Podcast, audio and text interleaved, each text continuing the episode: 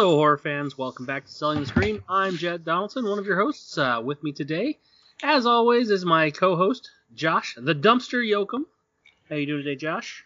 You know what? It, maybe for the first time since you've been doing these nicknames, nailed it. Just got it in one. I feel like the like the nickname is really appropriate, given my feelings for you this week. Okay, yeah. Uh, I, I did. Um, I did play a mean trick on you. Maybe this is uh, this this is appropriate. This was this was coming, but yeah, I, I, you know I've been running up the score so much that I figured it was time to um, you know send send in some of the that scrappy felon that I picked up that nobody else wanted and see see how he does. well, we don't want to we don't want to give anything away as we had a whole show to go through before we find out whether or not uh, you won or lost this week. Um, so let's not spoil things at the top. Yeah, yeah, but um, well, I, I, I say that, but um, you know, we we we have established on prior episodes kind of how you feel about things that work in this space, and we also did Pulse before, a Japanese movie about loneliness, and I, I we we know how you felt about that one, so this was a this was a, a low stakes. That's fair. I mean, you got you got to shoot your shot though. You you have some things to say about this movie. Um, yeah and I had never seen it before. Uh, we're talking about uh, the audition, the Japanese film from what 1999. 1999, right? yeah, just just audition. Audition, nah, not the audition. Fine, fine, fine. It's audition. um, this is one that you uh, have been, as you put it, threatening me with for yes. quite some time now. Yes. Um, and I, I guess as we talk about it a little bit more, we'll find out how much of a threat that actually was. Uh, yeah. But before we get into it, uh, let's see how uh, how life how's life treating you? Has anything been going on since the last time we talked? Um, you know, so, sort of um, still in the the PTSD stage of a of a administration change in the U.S. and kind of like twitching through that, but um, coming to grips with being free from the abusive boyfriend who's been gaslighting me. Um, yeah, I mean, other than that, just you know, kind of same old, same old. That living that COVID life, hanging out with with the boy, playing some some video games, watching some movies and stuff. So yeah, just um, nothing too super crazy exciting. Was uh, you know, he like he just beat his first uh, game on him on his own, Knack two for PlayStation. So that was, was pretty proud of that. Just Knack two, like that's that's a strange one to just pick up and, and go with.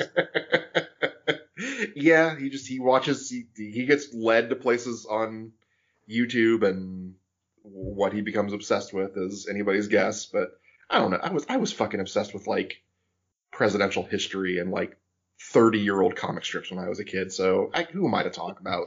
Oh sure, yeah, we all had we all had some wild uh wild things we were attracted to when we were that age. Like the stuff that would be absolutely ludicrous to think of now. Like, yeah, yeah I mean, I I was watching stand up comedy, stand up comedy, and uh, sketch shows from the time I was like seven. I didn't understand half the shit they were talking about, but I thought it was cool. that Walter Mondale sure is a loser. I, yeah. I don't know who that is, but uh, yeah, they're making all these references of pop culture and and and pop you know people that I don't have any frame of reference for. I didn't know who they were talking about. Didn't know what the joke was, but people were laughing, and so was I. I like being around laughter. It makes me yeah. laugh. Yeah. Um. So what have you how have you been? How have you been up to? I I same same. I mean I can't. I feel I feel bad every time we do this little segment here, we talk about what's been going on, because right now nothing's going on. Yeah. But the fact that nothing's going on and has been going on for such a long time now really is it's crystallized in my mind the the concept that this is not any different from what it was like for me before COVID. yes, I was always a bit indoorsy, but right. you know, still there usually be something like, oh, I was at the store and saw this, and not I was at the store and looking straight down and trying to avoid contact with anyone and, and shrieking when they got too close. with my with my measuring tape out at all times, six feet extended. but, uh, so yeah, I mean, I still still home with the kids, still doing the school thing. Um, I don't even really have anything exciting to talk about in terms of things I've watched or things I've played. Uh, so yeah, this is a real dud. it's all right. It's, it's it's what we've come to promise our audience in this in this uh this segment that I'm sure is just the scroll 15, scroll 15, scroll 15. Yeah. Start That's talking what, about the movie, please. the selling selling the Screen promise. Uh, you will absolutely miss nothing if you just fast forward 10 minutes into the episode. it's a guarantee. It's a good calibration time for like when you get in your car to check your seatbelt, make sure right, no, yeah. loose, nothing loose. get it started, do all the stuff you got to do, and, and know in your heart of hearts that we're not going to say anything worthwhile for, for at least seven to ten minutes. Yes. but, we, but, we care about you that much that we're going to give you that time back. So, so who are who are we and what do we do again? ah, well, they know we're selling the screen. We watch movies or something. movies that I've picked out for for to, to sell you on because you're uh, yeah. you know before this year um, not a not a huge horror movie fan. Um, That's true. I, I I will say that I have maybe not the deep background in in horror film and horror media, uh, but you know through osmosis I've picked up stuff. Uh, there's been things in pop culture that have to do with horror, and even if I haven't watched the stuff, I'm familiar with tropes and things. I'm not a complete yeah. uh, stranger to it. Yeah, but you know, as far as just kind of that that deeper, more extensive knowledge, you, you don't really have that. So I'm kind yeah, of. I just haven't. I just haven't watched the movies. I've only watched the Treehouse of Horror episodes based on the movies. so it's another one of those things. I think I have a I have a thing for uh, watching media that is related to something that I have no concept of but still just kind of being into it. Whoever this is, they're giving them the business. I can tell this is a reference, but man, not a clue what it's to. It's funny though. Um, so yeah, this time we got we got audition. We got um, we this is our third foray into uh, into J horror. We had the relatively well received uh, One Cut of the Dead. Um, oh, I like and, Palm. Yeah, and the the the not at all well received Pulse. so we're gonna see um, where where this one falls on the spectrum. This is I, um. I will I will say if you haven't listened to the Pulse episode, go back and do it. There's we got lots of stuff in the catalog that's uh, needs some loving. Um, so if you're starting here, go back and check out some of the earlier stuff. That is one of the very earlier ones. So maybe the sound quality is not the best. Um, yeah. But there's there's stuff that we talk about in there that I think is is worth listening to it, at least as worth listening to as anything we say is.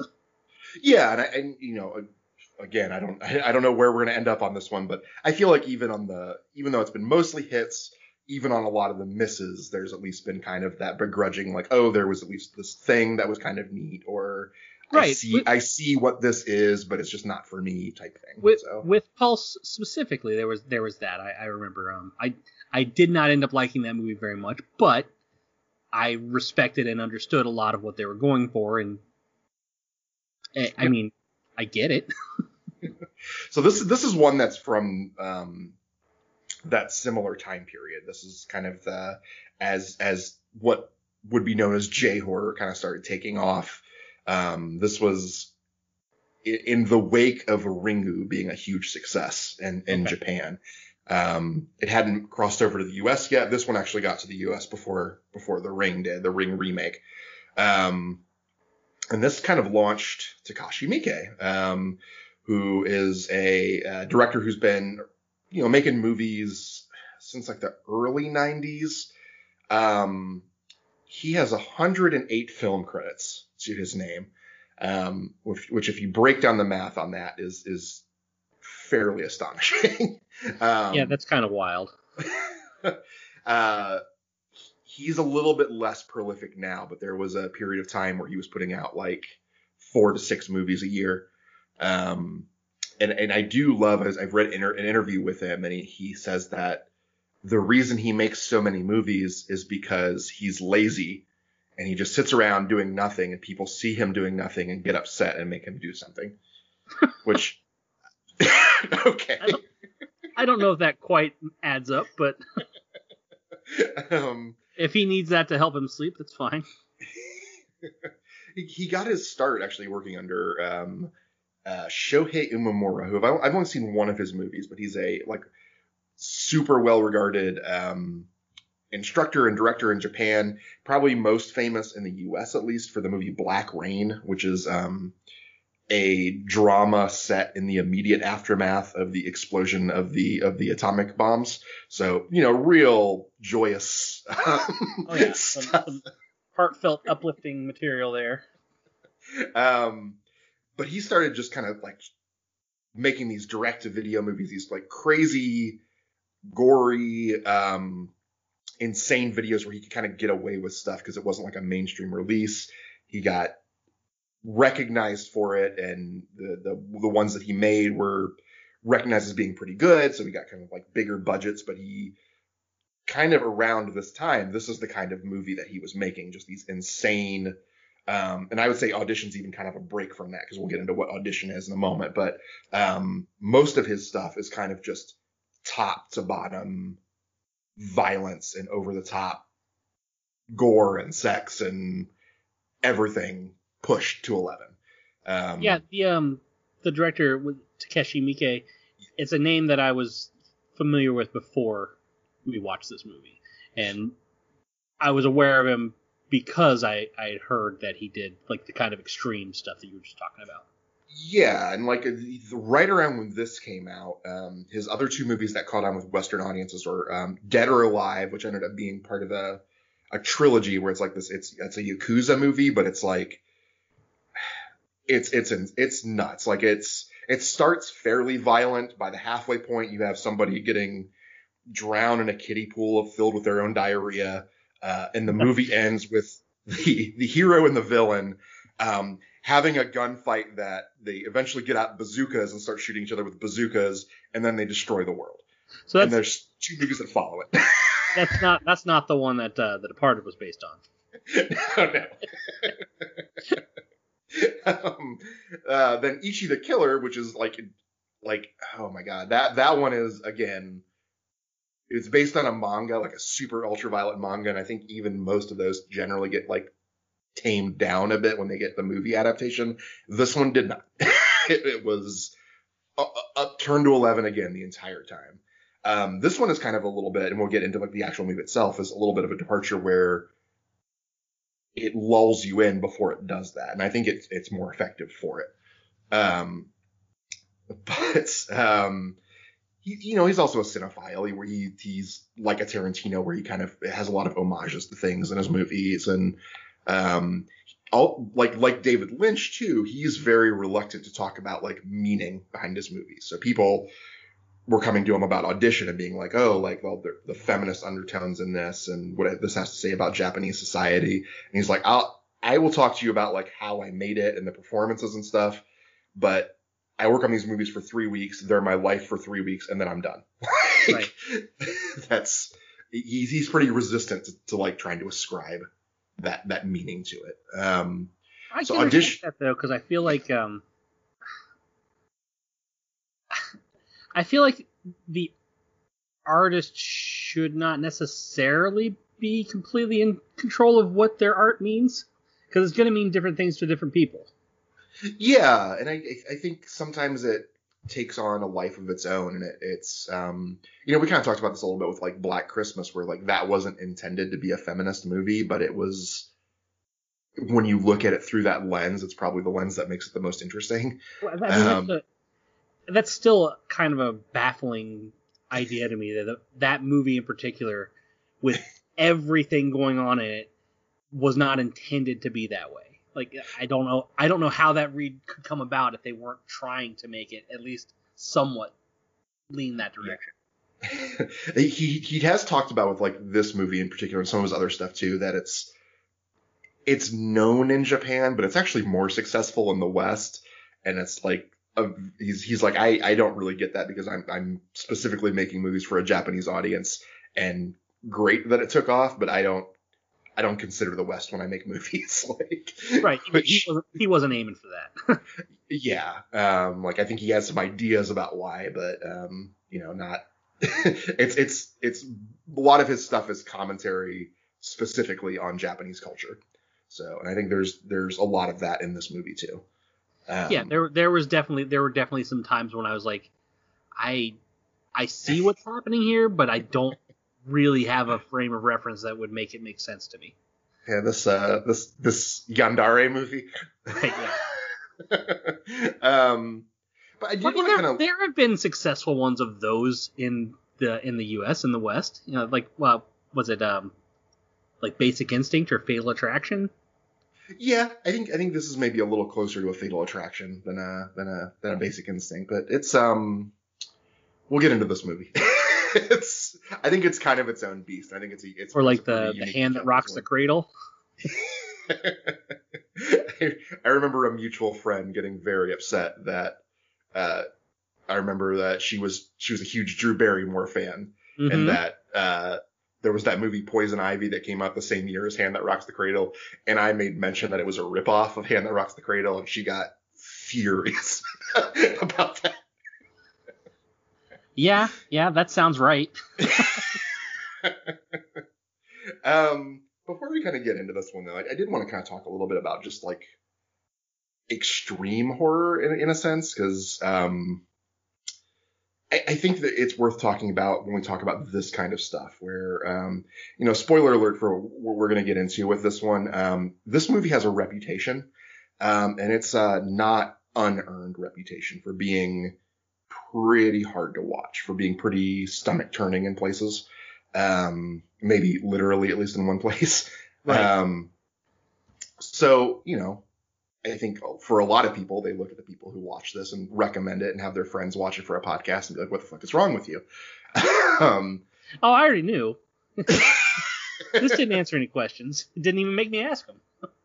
Um, but I think I can I can pretty easily give a defense of kind of more mainstream or fun horror. I can give a pretty full throated like you know a Nightmare on Elm Street's just fucking fun. Like I'm sorry if you don't if you don't get why that's fun. I get that maybe it doesn't specifically appeal to you, but it's it's designed to be an enjoyable roller coaster ride from from start to finish, and it's designed to be a crowd pleaser. Maybe right. it doesn't work for you, but it's it's not outside the scope of an entertaining thing. Right. So um, something like that is you should be able to to see it and recognize that it is that thing, even if that thing doesn't necessarily work for you. Yeah, and I think when you know th- this movie often gets brought up as a it, it it's a, a, little bit of a prickly label to apply to it, but this sometimes gets lumped in with the torture porn movies. And I think when we get into it, for pretty good reason, um, even if I don't necessarily sure I agree with all of it, but I think um, we can. You know, last week we had, or last episode we had a little bit of a conversation about expectation, and yeah. I think that can kind of be brought up here again as well, because that is kind of what my expectation was going into this thing was it was going to be something like that, and not to say that there were not things that made me uncomfortable watching this movie. Yeah. Um, but it did not end up going nearly as far uh, into the like the gross out torture porn sort of stuff that I kind of expected from just from kind of reputation. Yeah, and I think that's there's been a little bit of a reassessment of it because of that, um, where a lot of this stuff lives in in the, the character beats as opposed to like the shock of it. Mm-hmm. Um, and I, I think what draws me specifically to it is I and why I kind of find some of these movies and maybe even to an extent like Pulse, what taps into it a little bit too, even though that's not extreme at all. Go go watch Paul Steve. Don't don't listen to what Jen has to say. Um, but um, it's, it's good advice. Don't listen to me. um, I think a lot of this stuff can be like cathartic for people that have like experienced trauma. Like I've kind of as an adult reckoned a bit with my upbringing and sort of been like, oh, like yeah, maybe like nobody like hit me or like diddled me or whatever, but like I grew up in an, in, a, in an abusive household. I grew up like there was no stability. I grew up with an addict, and you know my world could turn upside down on a day because she was addicted to drama, and because of that, like I kind of have like trust issues with people. Like I'm very slow to like let people into my circle, and mm-hmm. I've also kind of been burned on that before. Like as a as a young adult, maybe letting like some of the wrong people in. Um, I think some of this is like catharsis from that point of view, where it's this is a a lot of this is a movie about kind of the unknowability of other people and misplaced trust. Um, I I definitely got that read going just watching this. Like that was one of the one of the things I took notes on was there's a lot of a lot of talk about loneliness and loss yeah. and a lot of talk about uh, or a lot of a lot of dancing around the idea of how much do you really know this person? How, yeah. how much can you even know about this person? How much you know? How, what can you know about a person? What are what are are we projecting things onto people? Are we trying to get our our needs met in a way that that person is not capable of, or even if it's is it fair to put those expectations right. on them? Um, I, I, think this movie really reckons a lot with that stuff, and it's it, it, it's I think I say cathartic, but it's also kind of like informative in some ways, where it's like I, I, I feel like as a kid who maybe didn't have that that danger zone sense of of who to trust and who not to trust. Obviously, I didn't see this when I was a kid, but like kind of horror movies in general kind of helped me deal with my fear around that. And I think that's part of why they resonate so much with me. And I think even stuff on this extreme end of the genre still does because it, it taps into something that I don't really get from other media. right. If that makes sense. I think no, that makes that makes perfect sense because I don't know that a lot of other media would be I don't want to say capable of tackling that sort of subject matter because clearly they are capable of tackling it, but you wouldn't yeah. have a lot of the um I don't know. It wouldn't be very palatable or marketable to to try to really address those issues and kind of dive into it in like a big budget kind of widely released thing. Yeah, um, I mean, you know, I, this is kind of anecdotal, but like I've kind of heard a similar thing with, um, you know, one of the other kind of extremes in the horror genre is the rape revenge movie, like mm-hmm. I Spit on Your Grave or, um, you know, kind of things like that. But um, a lot of the people I've talked to who are like passionate supporters of that, like in the horror community, tend to be like women who have been like victims of, of sexual violence. And so, there, it's it's that catharsis for them. Like I was gonna say, yeah, the, I could really I can understand that because that's very that's very easy to draw that line between you know they couldn't do this, but it's it's cathartic to watch someone else be able to do the things that they wish they could do. Yeah, or even like not necessarily something you wish you could do. Like you you have that moral compass hopefully where you're not enacting these revenge things, but it's still there's that sense of relief or kind of like you know the the, the good for her memes of you know, right. people getting that kind of satisfaction. So yeah, I can understand. That. So let's let's get into what this movie is instead of instead of, instead of dancing around it, ballet dancing around it.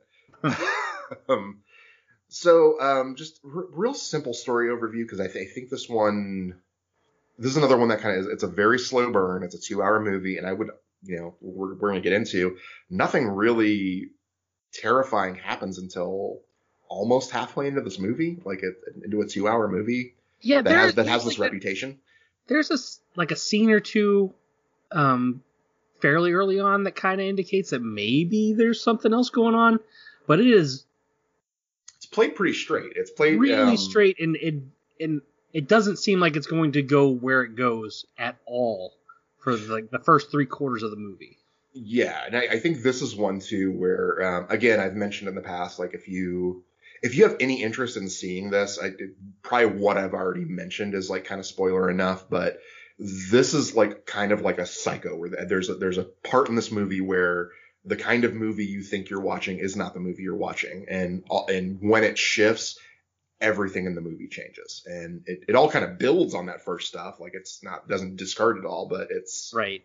The the change is substantial and and sudden and yes. Um so so our main character um Aoyama He's a um, widower. Um, the movie even opens with a very melodramatic scene of his wife dying and the son coming to bring like, you know, a, a, gifts for his mom, like get well soon. It was like a seven year old kid. Um, and, and the, the mother dies and it's, it's very, this part just feels like a melodrama. It feels like a soap opera. Like it's yeah. very, uh, like brightly lit. Um, and that's kind of our, our introduction. Then we get a little bit of a time jump where this widower, at the urging of his now, you know, kid who's in his like late 15, teens, 15 yeah. to 17 is kind of where I put him. Yeah, he's a high school age kid. Um, encourages his dad to like start dating again or try to look look for somebody to marry. Um, yeah, I mean, after the after the rough start with the mom dying, it, it really kind of stuck out to me how it how much of a good relationship it seemed that the the father and son had. Like they they really seemed to to get along and to have kind of things figured out, and they came from this tragic beginning, but kind of brought them together instead of making things difficult. Yeah, and I, and I think that's um, part of why I like this movie a lot. Is is I think uh, like I kind of said, said before, this movie lives in its characters. Mm-hmm. I think Aoyama's a really interesting character because he's a he's a good dad and like a, a character you generally like who does some pretty monstrous things, but kind of the what ends up happening to him because of these small monstrous things he does is just overwhelming. he, he faces a reckoning that, you know, in terms of horror movies, comeuppance, you don't really right doesn't when maybe fit the crime. right, yeah, it, it definitely doesn't fit the crime. when you get the kind of the explanation as to why it's happening from the from the person herself, yeah. um, it's it just seems like it was a um, she took the kind of kind of icky, mildly creepy thing that he did and kind of misread how it actually went down. yeah, kind of filled in some blanks that didn't actually occur. we'll get into filling, filling in some blanks on this movie later because I, right. I, I, have some stuff to say about that. But um, so you know, he mentions this to a good friend of his. He's a documentary film producer. He's got a friend that works in feature films. Um, and they go out and they, as they're talking about like women and you, you kind of get the impression they're both very traditional and kind of old school in their ways, and they have like yeah, kind see, of ideas about gender. Japanese and, salarymen just kind of, yeah. you know, out after out after work having a drink and a smoke at a bar, reminiscing yeah. about the the old the good old days and how things aren't as good anymore. Yeah, this this was made during a period of uh, economic downturn for Japan too. They kind of they kind of came down off that high of like the 80s, early 90s, where right. you know everybody thought they were taking over everything.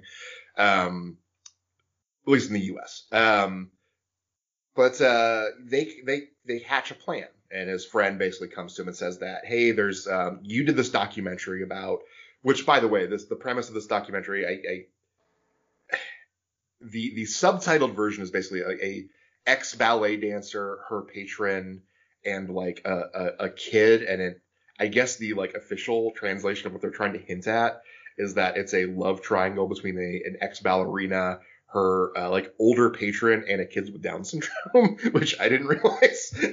Well, that's, that's that's not I in the subtitles. That one. Yeah, that's that's like a, a, lost in translation thing. That's just sort of like, okay, well, maybe we'll just leave that one. we'll, we'll leave that for the for the domestic. Okay, yeah. Um, but uh, they they they decide to put on an audition for this movie.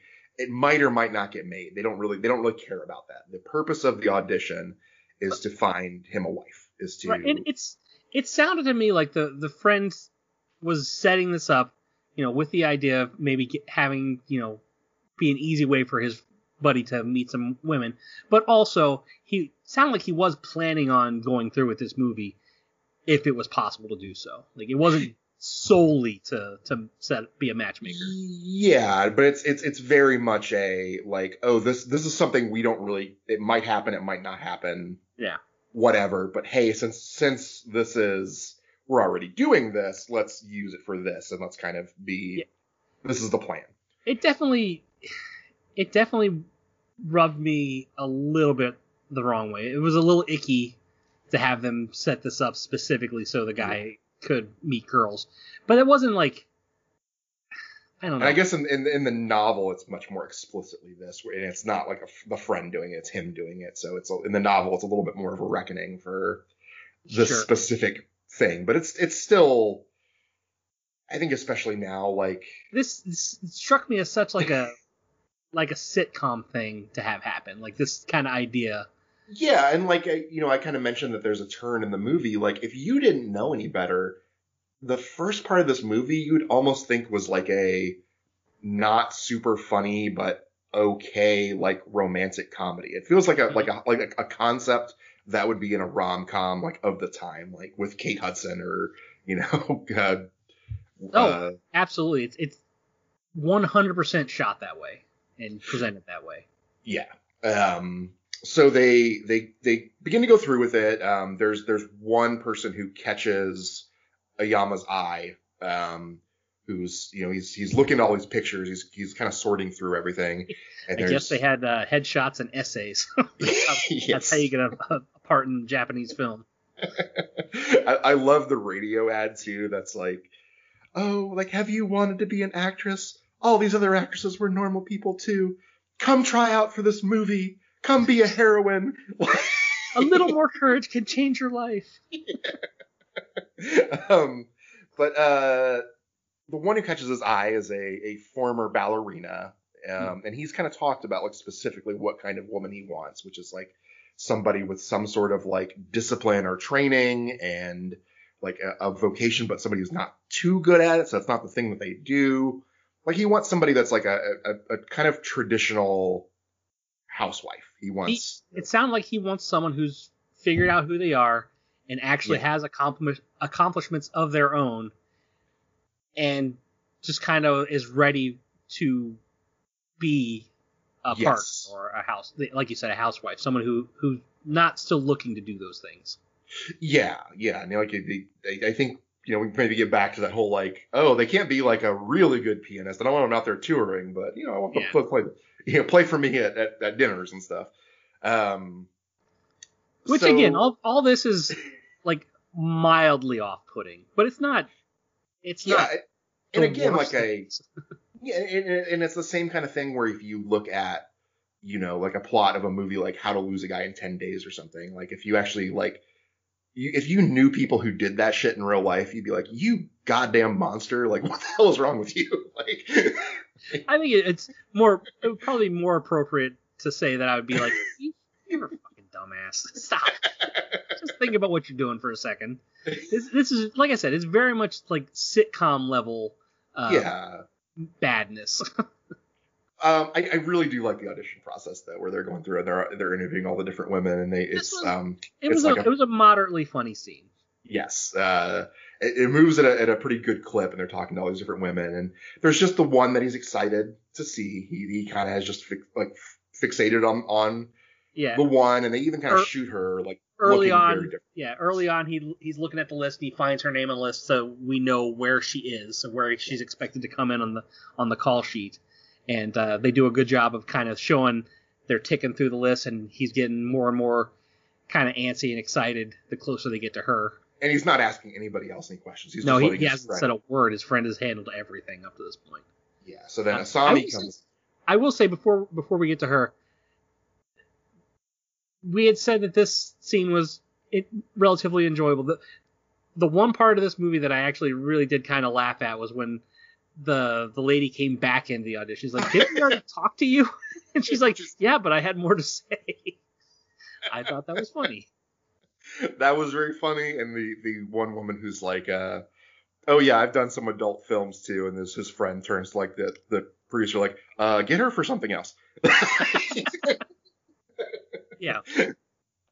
Um, yeah, there's there's a, some good some funny parts there, and he ends up, you know, kind of getting up the courage and calling her, and they go on a date, and you know, he's basically saying, "Oh, this isn't about the movie," and she seems okay with it, and things go fine, and he's starting to become more and more smitten with her, like even so much so that he's telling his friend he doesn't even care if the movie gets off the ground, like he thinks right. he's like found it. Um, so we're we're his friend is justifiably cautious. He's like, I mean, yeah, I, it's, it's great that you found somebody, but maybe slow down just a little bit because this seems all like, a little too easy. yeah, and he's like, I, I, he, he also felt like anxious at first. He's like, there was something off about her, and I, yeah. I, I she's very pretty and she sounds very accomplished, but it's I, I, I got a bad feeling. And he he even does like a little bit of preliminary research where he's like, the person that she listed as a reference um, in is the music industry is yeah. is is not there. Um, but she seems to kind of patch over that on the first date that they go on. Just be like, oh, I, I lied about a reference because they, they said that's what you're supposed to do. Um, but they they start kind of dating a little bit more, and he, he gets the courage to like call her back. And when he gets the courage to call her back, that's when this movie takes a turn. um, yeah, because you get to see her in her apartment, I guess, just waiting for the phone call, and it seems like that's all she's been doing. she's just crumpled yes. in a heap on the floor next to the phone. Well, I I, uh, I, I love this scene so much. How they they orchestrate this and where the movie comes from here. He's like kind of smitten, and he's like looking at the phone, like, oh, should I call her or shouldn't I? Oh, I don't know. Yeah. Like, and they draw that out. They draw that out for quite a few scenes.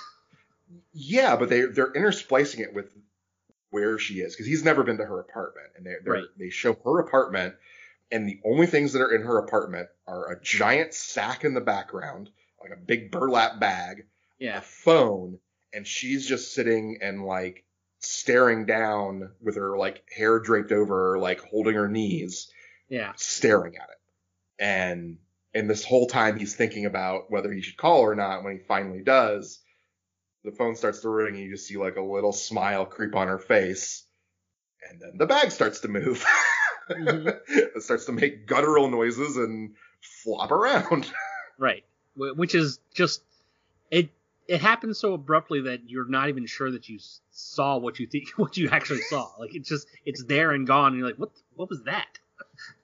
Yeah um so at this point I think the movie, like what I, what I, again, something else I, I think just technique wise, the techniques start to like change. Like it's, it's, it goes from being almost shot kind of, I think there's some neat stuff in the beginning. I'll kind of talk through some of that, but it, it, it flips full on into being a horror movie and it starts being shot like a horror movie.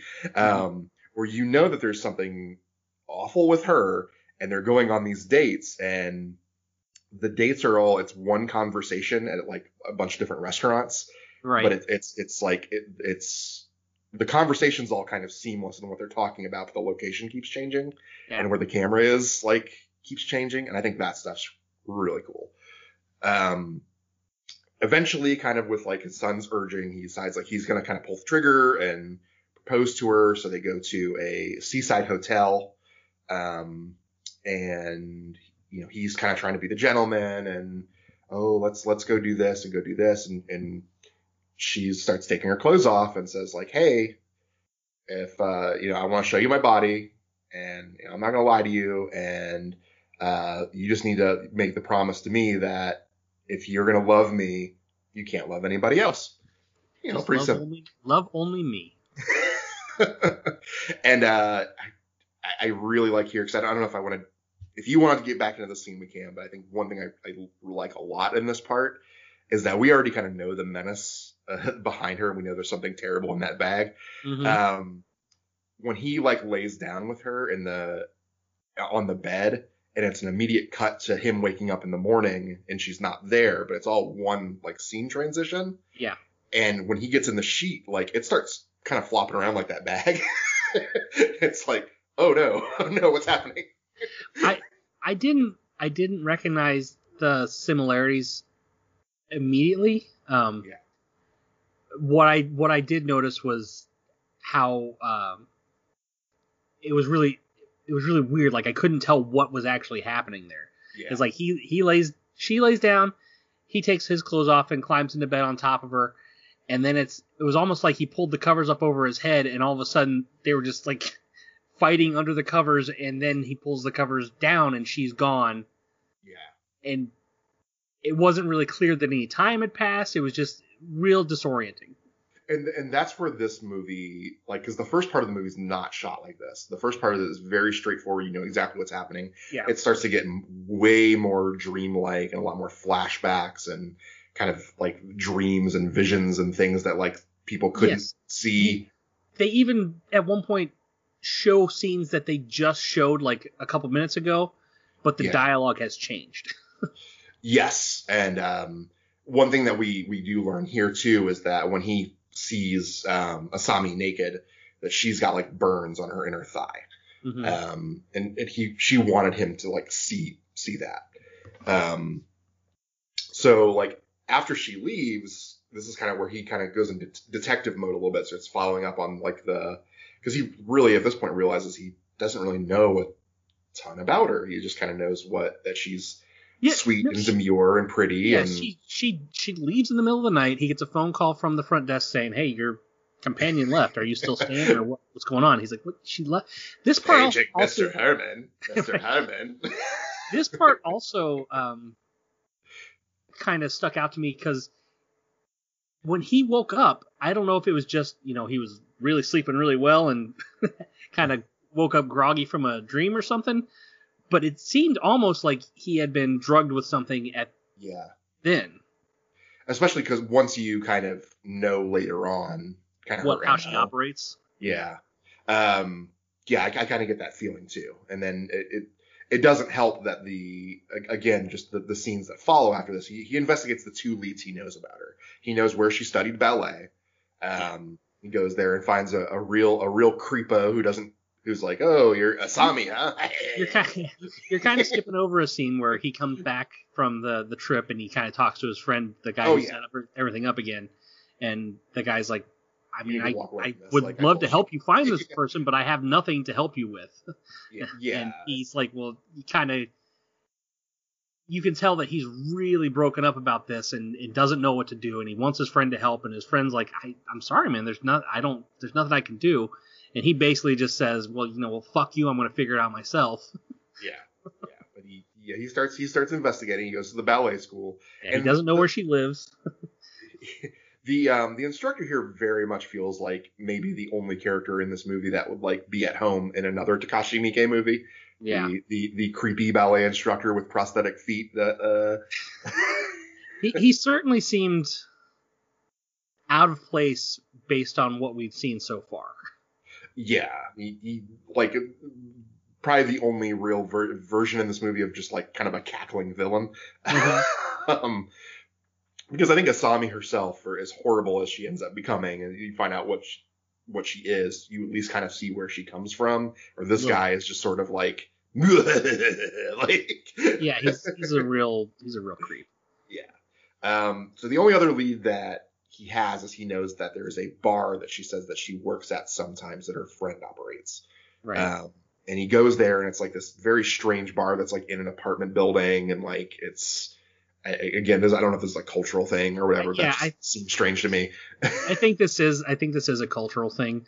Um, I don't have any experience with Japan. I've never been there before, but I am playing uh, Yakuza Seven, so I have a little bit of experience with how uh, downtown nightlife scene in J- Japan works. Uh, um, th- yeah, th- a lot of buildings, a lot of like uh, bars and places are kind of just tucked in wherever they can, like you, a narrow flight of stairs up or down, you know, kind of wedged in between other things.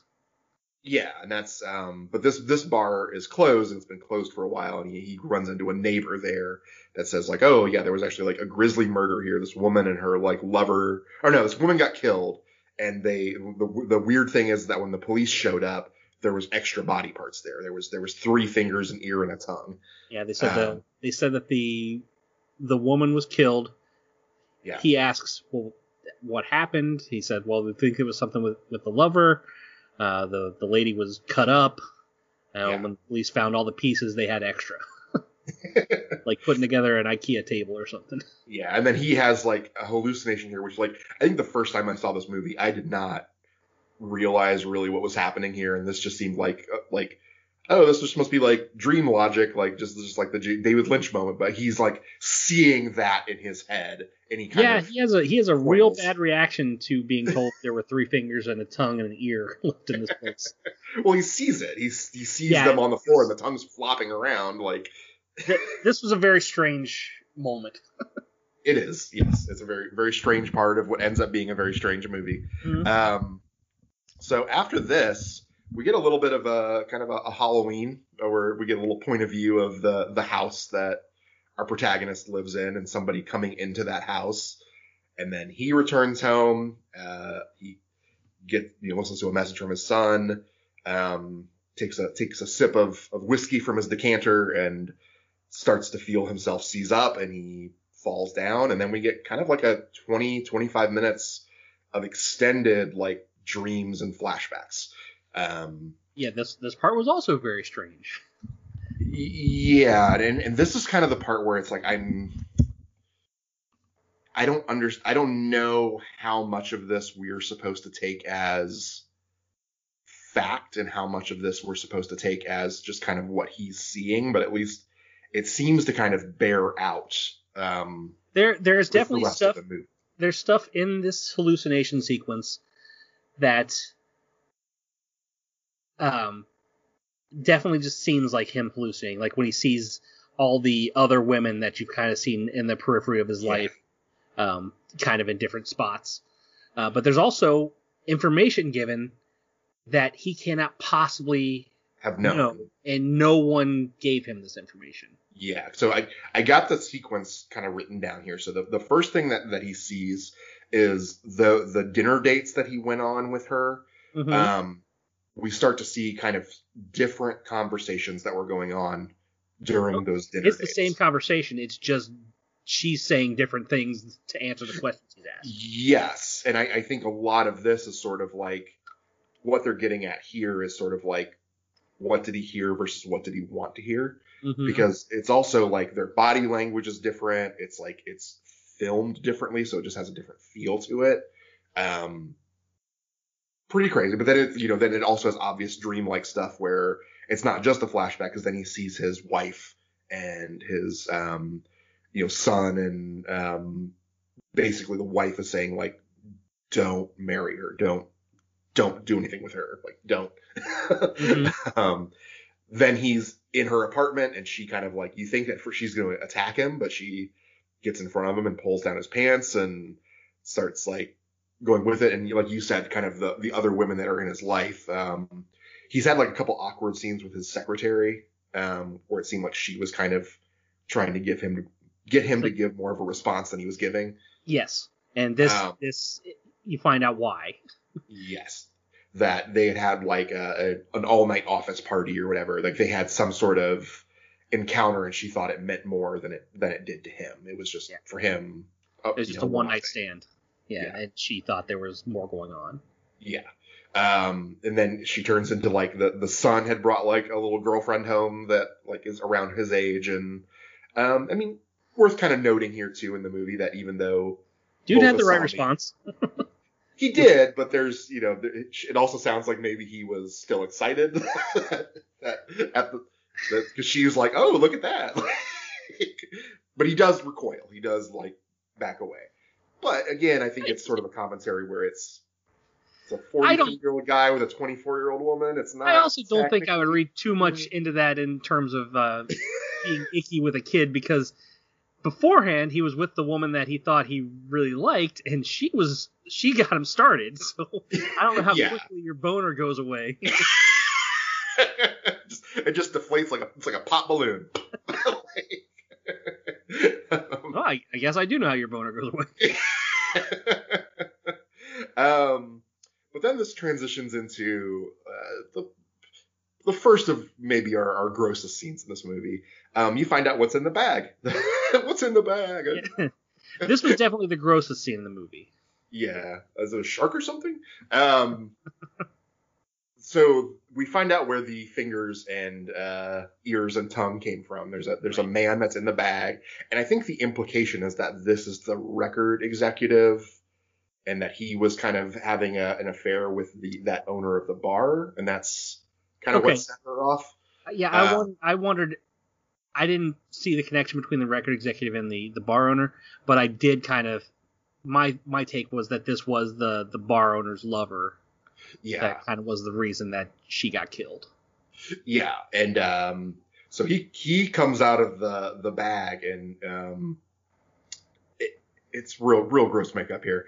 Um, the missing uh, all the fingers on one hand except for the ring finger. Yeah, and the thumb. thumb. Um, but he starts like motioning, and you realize he's motioning to what's behind Ayomi in the stream, and, and or Yama in the stream, and he he kind of falls down, and uh, Asami is behind him. You hear her retching, into, yeah, throwing up into, a dog, into a dog bowl, and just feeds him the the man in the bag, who eagerly eagerly laps it up. Oh, he wants it so bad. Um, so Jed. Yeah. Um, the the actress who plays Asami, uh, uh-huh. Eihi Shiina, she's a she's a former model. This is kind of her first real acting gig, but she wanted to take acting very seriously. Um, so she became a method actor. Um, so in this scene, I regret to inform you, as I only very recently learned this myself, that is real vomit in that bowl. she ate something, threw it up. She insisted on that's the only way that she would do the scene to get into character. so, I, I mean, there you go. Live with it. You didn't, I, you didn't have to tell me that. well, I need I needed to spread it. It needs to. It needs if the scene was gross enough without me knowing that. um, but then it starts to kind of just get. Um, I guess we get one more real crazy thing before everything starts blurring together is that the um, the the stepfather that that we find out was was abusive to um, Asami. That's like part of what she's talking about in the extended conversation that they're having. You find out her abuse abusive backstory where she was kind of shuttled around, she mm-hmm. was sexually abused, she was physically abused, nobody really wanted her. Um, the the stepfather who was kind of most abusive to her, who was the ballet instructor, um, was you know molesting her and like burning her. That's where she gets the burns from. Mm-hmm. She takes a wire saw um, and lets us know that it cuts through bones so easily and wraps it around his neck as he's playing the piano and decapitates him with it. Um, Did this actually happen though? I, that's the thing I'm sort of uncertain about because I'm like either this either this didn't happen or he didn't actually meet the stepfather when he went to the ballet school. So I, I think, I think this is a dream where he's kind of realizing what she is and what she's enacting. And I think maybe in his twilight state, it's, he's seen the bone saw. yes, it's so, it's so strange because he never goes to her apartment. Like that's wholly fabricated. Yes.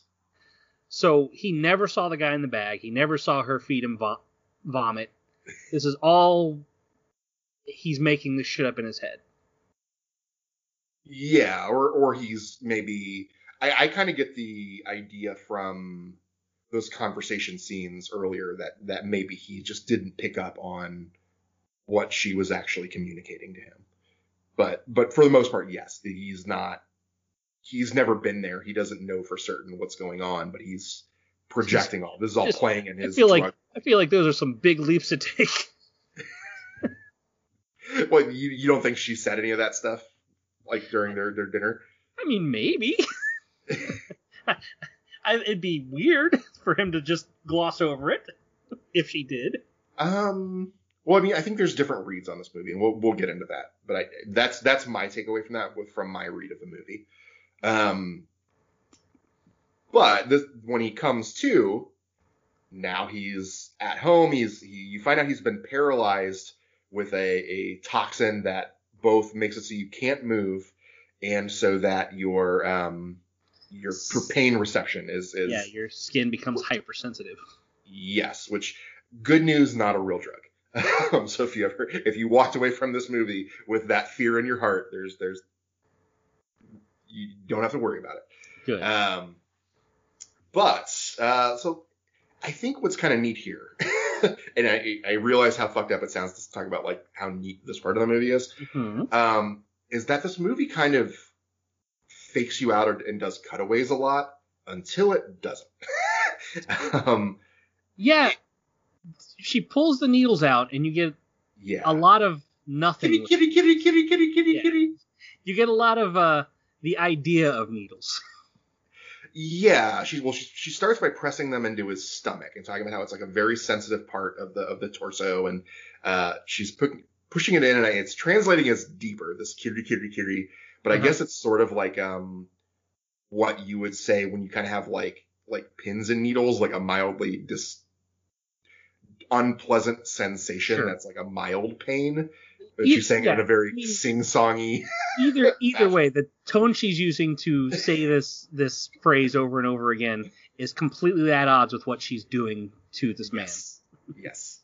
Um, and uh, she's also talking about like how like um, you know that she's kind of explaining words, why she's doing this. Yeah, all, all words are lies. Pain doesn't lie. Like I'm going to help you see your own shape clearly. Is what she says. Mm-hmm. Um, basically, that that her life was kind of defined by pain, by fear, and she's doing this to the people in his in her life that she wants to love, and she also felt betrayed because she found out he has a son that he loves, and he has an ex-wife that, or not, I say ex-wife, an ex-wife who passed away.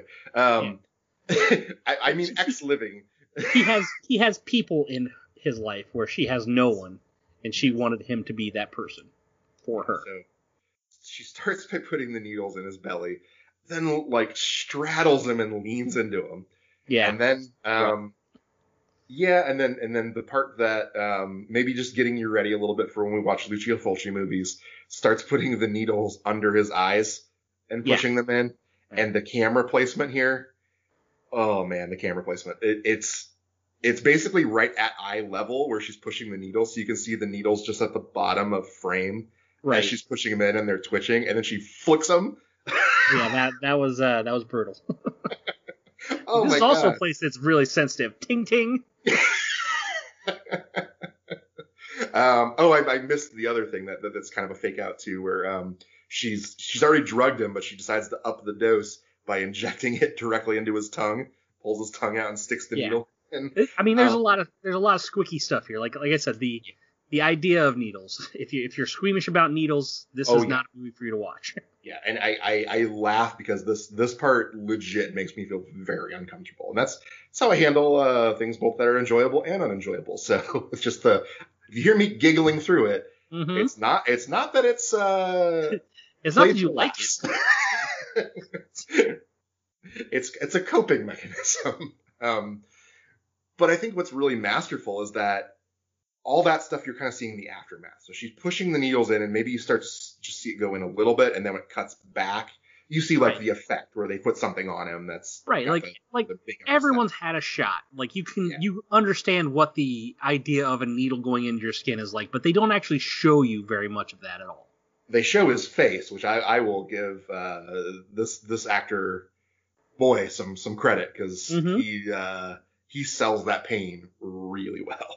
Yep. Um, and then she moves on to the to the foot, and uh, you know she's basically like doesn't want her her uh, people to be to have mobility, so she wants to take his feet away. She gets out that that wire saw.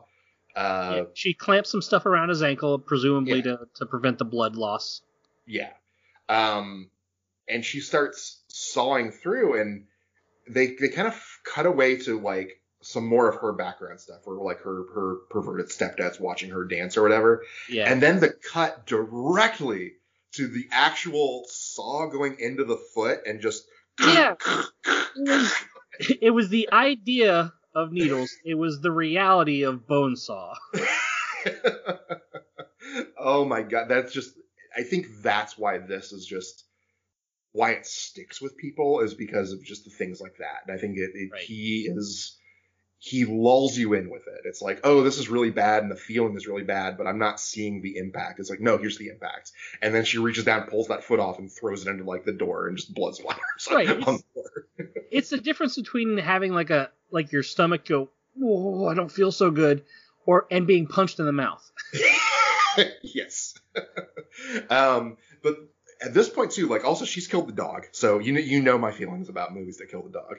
so. Yeah, I I knew the dog was. There was a scene where they showed her sneaking into the house while after the housekeeper left and before he came home. Yeah. Um, Poor little dog walks. That's a that's a very cute dog. yeah, the dog walks in the other room. I was like, oh yeah, that dog's dead. yeah, we see it. We see the, the the the broken neck on the dog and its tongue rolled out of its mouth. Yeah. Um, that's bummer.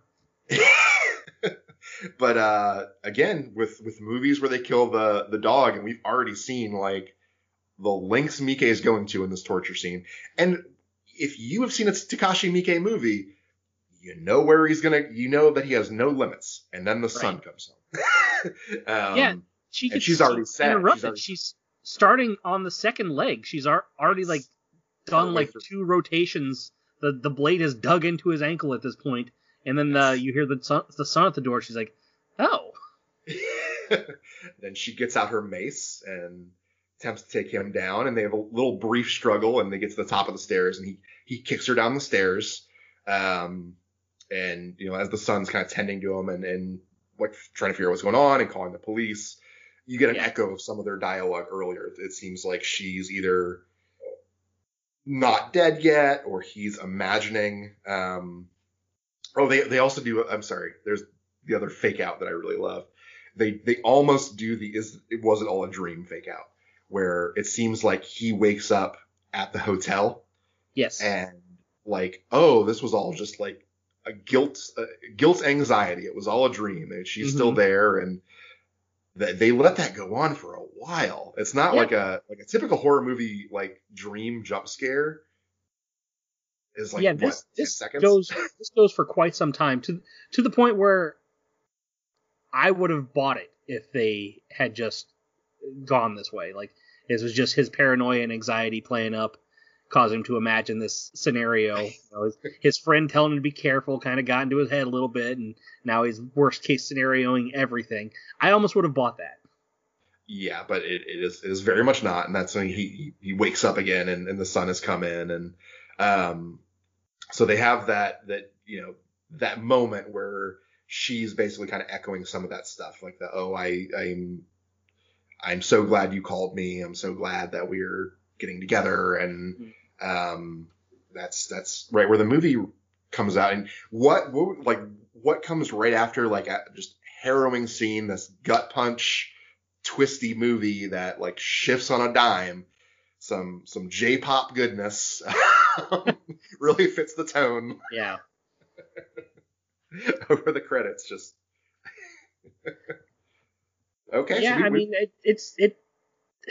I guess it makes sense considering how all over the place this movie was. Like it, it's one one extreme to the other. Why not just throw you another curveball right at the end? Yeah, yeah. Um, we're so that's we pretty much walked through. We took a couple detours there, so I, I don't know if there's a scene that you feel like we didn't touch on enough. Like I, I, I definitely want to talk about some of like the bigger picture stuff with it, where I think like where it's working culturally and kind of what some of the things might mean as much as maybe um, you know Miike himself would not want to do that. um, no, I think that I kind of hit the things I wanted to talk about while we were, were going through it. Okay, so this this is a movie that critics um, have both labeled as an intensely feminist movie and an intensely misogynistic movie. um, which you know, I if hey, if it provokes a strong reaction one way or the other, I guess that's art. Sure. Um, did you have like a strong feeling one way or the other on it? Where did you feel like it was like a it had things to say about the about gender roles and dynamics, or was it just being mean to women? Was it just like a nightmare of like this is this is what this horrible that, woman would do? I think that I can understand how someone would have that read going through it, watching it. Um, yeah. It that sort of thing did not immediately jump out to me when I when I went through it. Um, I got a little bit of the uh, oh the this guy's being kind of a creep. You know when they did the you know the audition was kind of a creepy thing. Uh, what he was looking for in a woman was a little bit creepy. Uh, kind of the once you found out what he had done with his secretary and kind of his casual dismissal of her feelings what whatsoever, that's a little rough as well. But I think while I was watching it, I wasn't thinking of it in terms of that. It's it's certainly not as upfront about it. I think as some other movies that we've watched. Yeah, and I haven't read the book, but apparently the book is way more like on the nose about its themes, and I think that the movie plays a little murkier, and I think that's actually probably a good thing. Mm-hmm. Um, but like there's definitely things that you pick up on where like they're when they're in the bar and they're um, kind of like hatching the plan. There's like a bachelorette party in the other room. It's these women like having a good time and laughing, and like the the friend just says like the meanest shit about them. He's just like, oh, women these days are so fucking stupid and like where where did all the nice girls go? And it's just like you don't, know these women that are just in the other room having a good time. Like what what are you talking about? Like it's this this kind of idea of yeah. You know, even when he says like what he's looking for, this this it's it's like he's he's picking these women out of a catalog. He's right. he's, yeah, he's he's shopping. He's got binders full of women. no, I, oh, th- thanks, Mitt Romney. I'm I'm nothing if not topical. Um, I going what the friend was saying about the women. When when that scene was taking place, my initial thought was these guys are just kind of curmudgeonly. They like yeah. I didn't necessarily take that as a I mean, I guess he does explicitly say that these women are stupid. But to me that was kind of like, oh, kids are so dumb. That, that's kind of how that read to yeah, me. And, I, and I've, I, I've definitely I think I've been around people that maybe didn't necessarily mean that, but it's like bar talk and they're just like saying stupid shit or whatever. Yeah. I, I think I maybe examine that a little bit more closely now than I did 20 years ago. Mm-hmm. But, um, and, and I, I kind of mentioned like in our Black Christmas episode too, where I I don't think like Aoyama himself, I don't think he's a terrible guy. I think he's a guy who is very sad and lonely and he raised his kid by himself and it seems like he did a really good job raising his kid. He's got a good job. It seems like he treats most people kindly. He's, you know, he's kind to his housekeeper. He's kind to, you know, a lot of the people that work for him. You know, maybe a little standoffish with the secretary until you find out why. But right, he seems he seems like really relatable to me. Like that's just kind of a kind of a good dude. There's nothing really that sticks out about him as being yeah. You know, objectionable or questionable really at all. It just kind of seems but like I think guy. it's yeah, but I think it's these where the kind of feminist bent comes from is it, it's these ideas that he has that he can reconcile with who he is and these other good parts of himself that are fairly abominable about like you know basically like sculpt like basically treating uh, the woman he's going to end up with like he like he's his beloved dog like it's very much yeah. like a she will be a beautiful thing that will be kept by me and I will adore her and right. treat her very well, but what she wants and meeting somebody and, and, sharing in their life is not important to him. It's them coming it's them coming into his life and then taking oh. care of him. I don't know, man. That doesn't sound that bad. Honey, can you get me a beer? I'm recording a podcast. I, um, I will also say that um, we talked a little bit earlier about uh, the differences between you know our culture and Japanese culture, and yeah. how some of this stuff may play a little hit, hit, a little differently yeah. because of that. And I think some of that, um, outside of the real obvious stuff, maybe does maybe is a little more difficult to discern because of those differences. Yeah, I mean, it's like you know, I, I, said kind of at the top, he he specifically was addressing Japanese issues with this. Like, right. you know, he he he's not making this for the for the Western audience, so it's it's and it's also based on a novel, so he's working with written mm-hmm. material. Um, but I think I think there's an understanding there. I think there's there, he's definitely um, he worked with his own screenwriter. He works with his own crew. That's how he's able to kind of work so fast is that he um, right. he's always always working with the same people. So um, yeah, I, I, that's kind of my read on it. The, the the misogynist read on it, which again I think is, is a, a valid read, and I, I but I, I, think there's a little bit less support for it, where it's the um, kind of the idea that Asami is a is a projection of fear of intimacy, and that like it's um, she she has this tragic backstory, but you don't really see her inner life. Um, it, you know, it, it, doesn't really seem too interested in what makes her her, except for being either the model wife right. or being the psycho killer at the end. All, There's kind of, kind of, kind of no in between. All you see is the results of it. You don't yeah. see any of the like. You don't see any struggle to come to terms with it or, or how how they were going to deal with it. You just see this is how she is now. She's bad. Yeah, and, it, and it's it's very much defined in in relation with her relationship to men. Um, mm-hmm. I think it kind of falls apart a little bit because she's also abused by her her aunts. She kills a woman, um, right. so it's not all male directed, but that kind of seems to be the thrust of at least this sort of action that she's doing. It seems like she just cut up the woman. She didn't like right. put her in a bag and, and keep her. right. Yeah. Um, it's, it's it's not good, but it's I don't know if that's worse or, or, or I mean I guess prolonged torture is worse. That's yeah, and, and I, I don't want to I don't want to say that anyone's read of this movie is wrong because we, we, we were talking about that earlier, but it is kind of you know this movie's 20 years old. It's from a completely different culture. It's I'm not saying you can't apply the values that we have now to it, but I think it's a that's well, I feel like there's a little unfair to do. Yeah, and I I get that, and I think that I mean the thing I think looks differently now from a modern lens, especially with um, in the wake of kind of stuff coming out, stories from a couple years ago, is how right. the actual like audition process plays out. Mm-hmm. Where I think people are more aware now of like the power differential in those situations where um, you know that they're having these women do like answer pretty in, inane, insane questions and do kind of crazy things. Um, right. And they they kind of don't have if they want to be successful in this industry, there's a huge power differential there. And it, it, I think right. in the wake of like Harvey Weinstein and you know finding out kind of oh, the doors being opened a little bit more to what that process was like.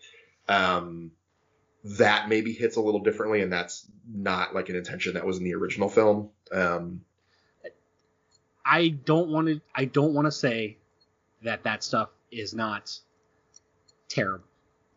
Yeah. I do want to say that my initial response to all of that is that I hope that a lot of that was um, thoughtlessness and not maliciousness. Though I am aware that there are some monstrous people out there who were absolutely yeah. trying to take advantage of the situation. Yeah. Um, but I think is there were there um like different shots or techniques that you like wanted to call out for like I know we kind of talked about like some of the scene transitions and stuff, but I, was wondering if there was anything that kind of stood out to you, um, either from the early parts of the movie or kind of when it starts to get more surreal, how it's put together, like anything on like the, the kind of like technical side that stood out to you? Um, I I did notice uh, quite a big shift in like the use of color and stuff, but I think we already kind of talked about that from when the, yeah. the kind of movie shifts from being kind being of all sunshine rainbows to uh, there's sunshine a dark, yeah, something dark going on. Um, yeah, a lot, a lot more darker colors and, and, like some reds and some just a lot more ominous uh, framing. Um, but I, I'm, there was nothing specific that I wanted to talk about. Okay, I mean, I, there's some cool things I, I, I wanted like um, I, I did like like some of the transitions and kind of that dream flashback sequence where how it would get from one thing to the other, like how it gets from where you see how the stepdad's abusing her is basically like the the Aoyama like is shocked by what he sees and falls down out of like um, and then you see kind of behind him in the darkness like the, the stepdad has been there and like rolls forward. So just kind of like how it's framed in, in the composition of it. Um, i wasn't even sure that those people were actually behind him at first. It was just part of being so dreamlike and um, i it kind of seemed to me like it was clear that those people were not there and then they were there because that you know that's just kind of the the nature of the the vision he was having. Yeah, yeah, the the the, the dream of it and stuff too. There, I mean, there's also the um, I, I kind of mentioned a little bit too. The um, there's the read on it that a lot of this is kind of in his head. Um, that there's there's the read of it that kind of is the the hotel scene transition where this is all playing out as he's having guilt and feelings of anxiety and you know feeling like he's betrayed his his dead wife and mm-hmm. um, that this is kind of what's playing out in his head and this in the scope of that. Sure. And then at, at the end that he's just so pain addled that that's why he's seeing um, Asami still talking even though she's like fallen down and broken her neck. Um, that she's not actually speaking, that she's not still alive at that part. But that that was my read of the very end. Was that that that was more of his delirium induced hallucinations. Yeah. Yeah. So um we've we've we've kind of talked through it. I don't know, is there like a much more you want to talk about? I know we said this might be like a little bit of a of a shorter one. I, I this is a movie that I think works it's an extreme movie, but it works for me because it it lives so much in its characters, and I feel like it earns those moments that it has where it it really amps it up and um, it, it hurts not because the thing you're seeing hurts, which it does, but mm-hmm. because you you care. right. you it's it's it's more of a gut punch because of it, and I think that's where like an Eli Roth movie falls apart for me. I know there's probably people listening who are like Eli Roth fans, and I, I didn't hate Cabin Fever, but most of his movies, it's like I, I fucking hate everybody. So it's like when they get tortured right. to death, I don't, I don't, I don't, I don't. or care. maybe you're even looking forward to it. yeah, and I know Miike's a Roth is a huge fan of Miike, and, and Miike's even in Hostel for a, as a cameo. But right. I feel like there's such a world of difference between what he does and what what Roth does. That it's like it's it seems worlds worlds apart to me. See this this movie to me, we talked about I talked about a little bit at the top uh, of the expectation was that I thought it was going to be one of those movies. Got it. Uh, it is not one of those movies. I don't think. There, I mean, not not to say there's not disturbing stuff. There clearly is. Yeah. But it did not come anywhere close to the level of that in my of what that is in my head at all. So. Yeah, and I, I, this is a movie that um, I think if you if you talk to people who are like real gore hounds and super deep in the genre, it doesn't really usually make their like top ten disturbing movies mm-hmm. of all time or most like gross out movies.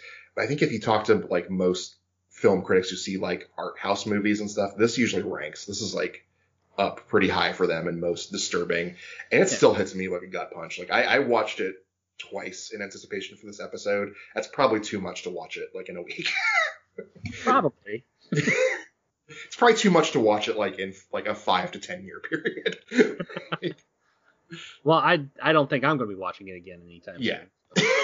okay, well, I guess we're on the sales portion then. do you do you regret the time that you spent with it? I know uh, you'd kind of mentioned just you know at the beginning and sort of off mic that there was not a lot that you really enjoyed in this movie, but um, yeah, I think I, I said there. I think I said uh, there. I enjoyed basically none of this. yes.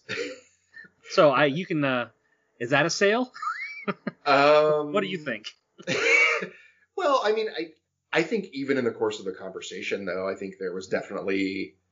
I appreciate that even in this thing that I put out for you that you did not enjoy, I, I think you were still calling out attention to like things that worked and things that maybe would have been effective for somebody else.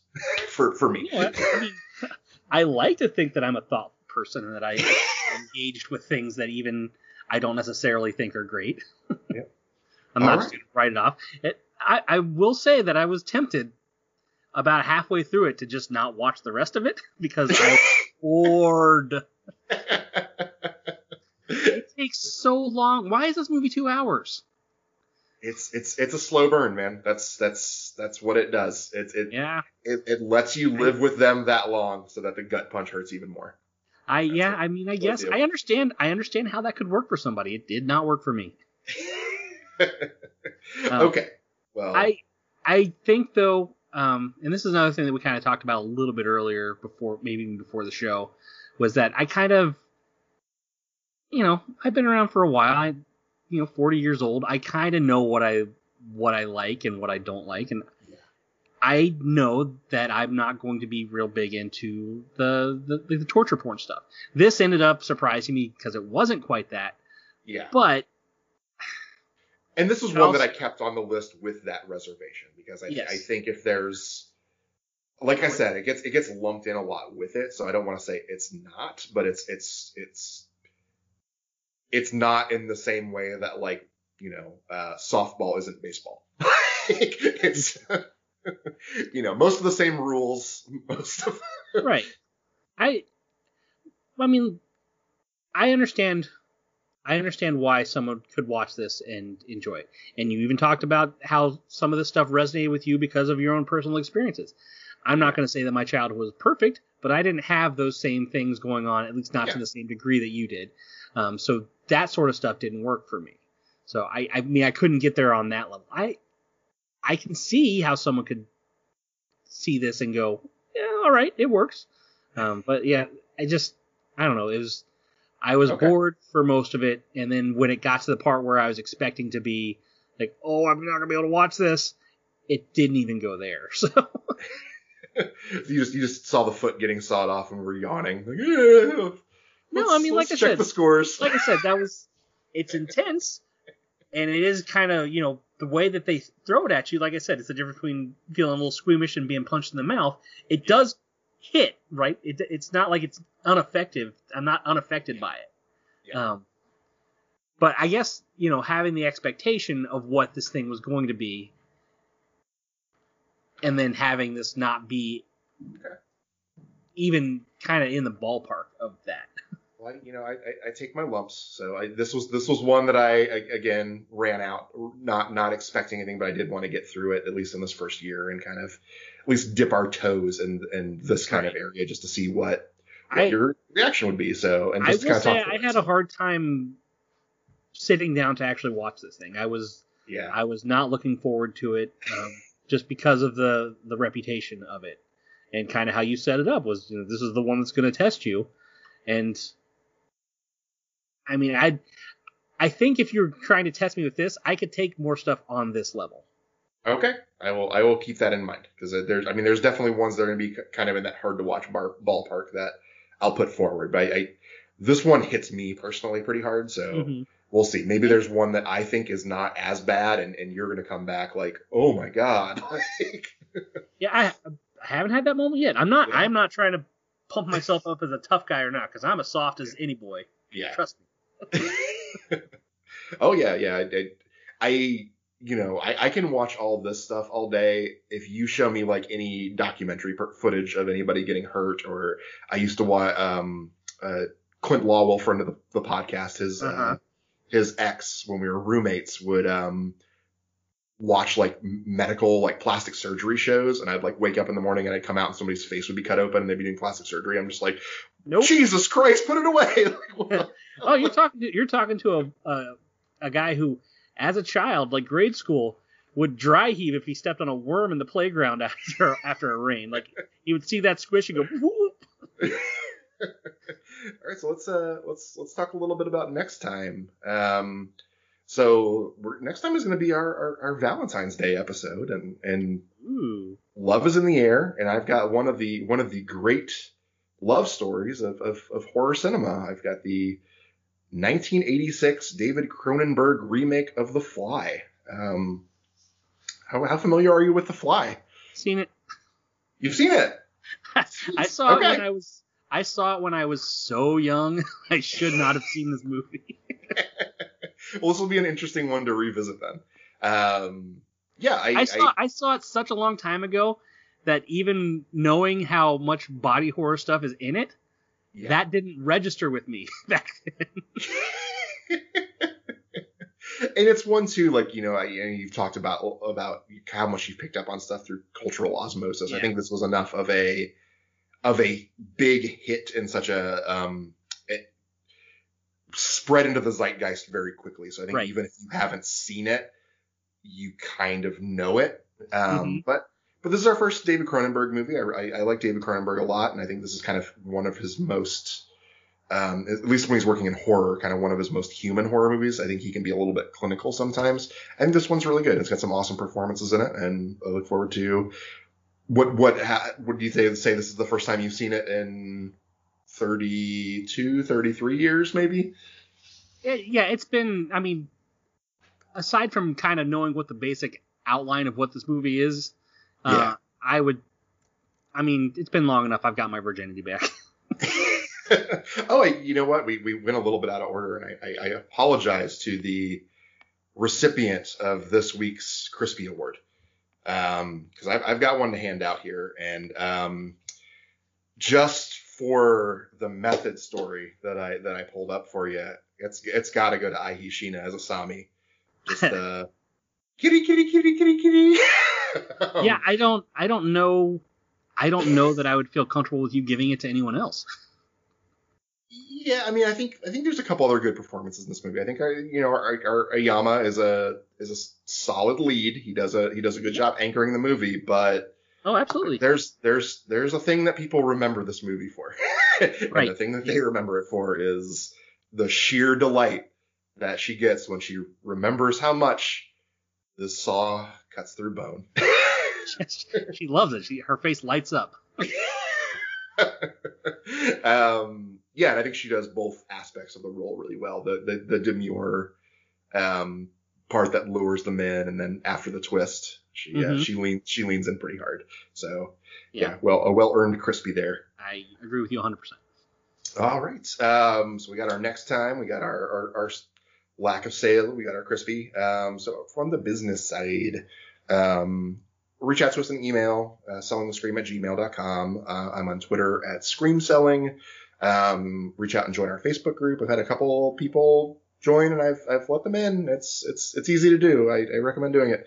Um, it gives you like episode updates and all that fun stuff and just, you know, random fun stuff that I find.